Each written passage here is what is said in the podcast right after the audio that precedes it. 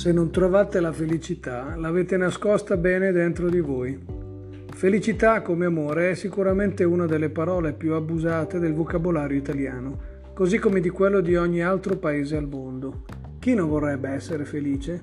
Chi non sogna di raggiungere quello stato d'animo idilliaco attraverso le forme più disparate e molto spesso concrete come la ricchezza, il potere, la salute, ma ovviamente anche quelle più platoniche come l'amore o il rispetto? La felicità però spesso sembra essere solo una meta irraggiungibile, quasi una preda posticcia, di quelle posizionate dinanzi ai cani levrieri nei cinodromi, con l'unico scopo di farsi rincorrere dal proprio inseguitore e di renderlo esausto, senza mai farsi raggiungere. Cercare la felicità tra le cose che sono alla nostra portata e oltre, infatti, è un'abitudine e secondo me un difetto della natura umana, perché questo meccanismo non può che diventare un circolo vizioso.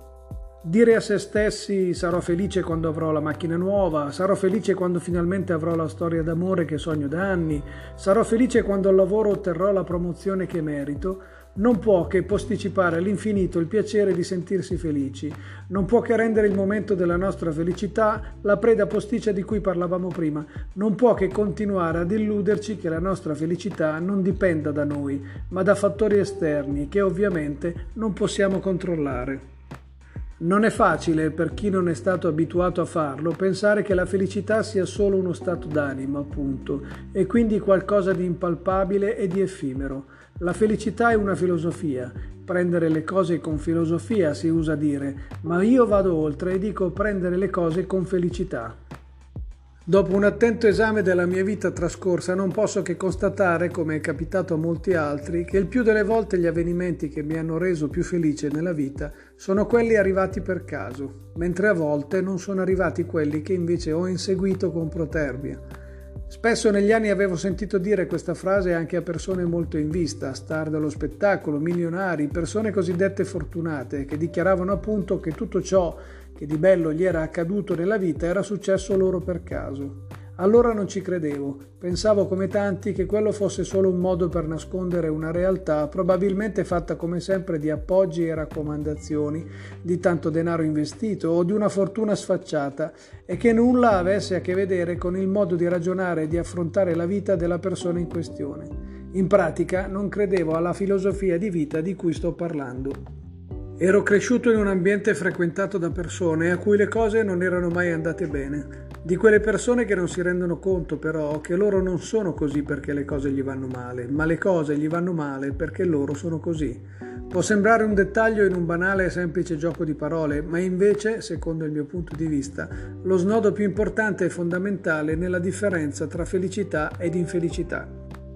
Chi come me ha vissuto l'esperienza di frequentare persone appartenenti ai più disparati ceti sociali ha potuto appurare questa fondamentale differenza.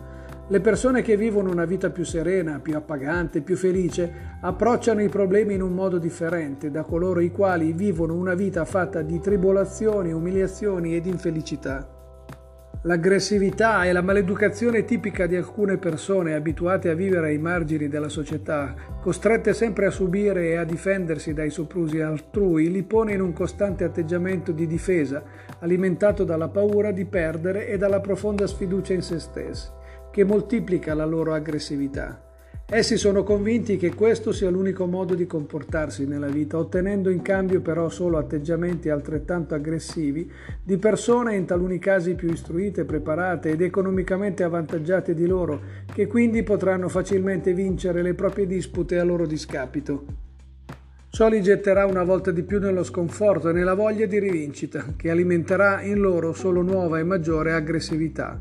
Un circolo vizioso, insomma, che li condannerà perennemente all'infelicità. Questo è il tipico esempio di come le persone convinte che la felicità sia qualcosa di esterno a loro sbagliano. La felicità invece è già dentro di noi, dobbiamo solo trovarla, farla emergere e viverla. Può essere un momento legato alla soluzione di un problema quotidiano, incombente, come ad esempio quello inerente alla burocrazia contorta di un paese come il nostro. Rivolgersi con calma e gentilezza ad un impiegato pubblico addetto a quella pratica, ad esempio, potrà aiutarci nella risoluzione del problema, mentre farlo in modo maleducato ed isterico potrà solo compromettere una volta di più la nostra condizione. Già il solo constatare questo può farci capire quanto le nostre vittorie dipendano quasi sempre da noi e non soltanto in casi così futili e banali. Approcciarsi ad una nuova storia d'amore in modo ansioso, con senso di possessività, spaventati dall'idea che andrà male per l'ennesima volta, può solo renderci insicuri, antipatici, isterici, portandoci quindi a dare il peggio di noi stessi ed a fare scappare il più delle volte la persona che ci interessa. Affrontare una trattativa come l'acquisto di una casa o di un'automobile, minati dall'insicurezza tipica di chi non ha fiducia in se stesso ed è convinto che la propria felicità non dipenda dalla bellezza interiore della sua persona e dal creato che lo circonda, ma esclusivamente dal possedere o no quell'oggetto che si accinge ad acquistare, lo porterà a gestire quell'affare nel peggiore dei modi e quindi a non essere felice del risultato che otterrà. Quello che voglio dire è che energia positiva attira energia positiva, energia negativa attiva energia negativa. Chi non lo ha ancora capito dovrebbe rendersi conto che i risultati che possiamo ottenere nella nostra vita e che possono darci la felicità sono per il 90% merito o demerito nostro mentre per il restante 10% lo sono di quel disegno che possiamo chiamare divino o no, a seconda delle nostre credenze, ma che comunque appartiene a quella sfera di cui noi non sappiamo nulla, ma soprattutto che non possiamo assolutamente controllare. Ecco perché dico che essere felici dipende da noi e non da fattori esterni. Ecco perché dobbiamo imparare ad essere felici a prescindere, perché questo nostro comportamento seminerà quell'energia positiva che ci tornerà indietro quindi sappiate che se non trovate la felicità che state cercando è solo perché l'avete nascosta molto bene dentro di voi.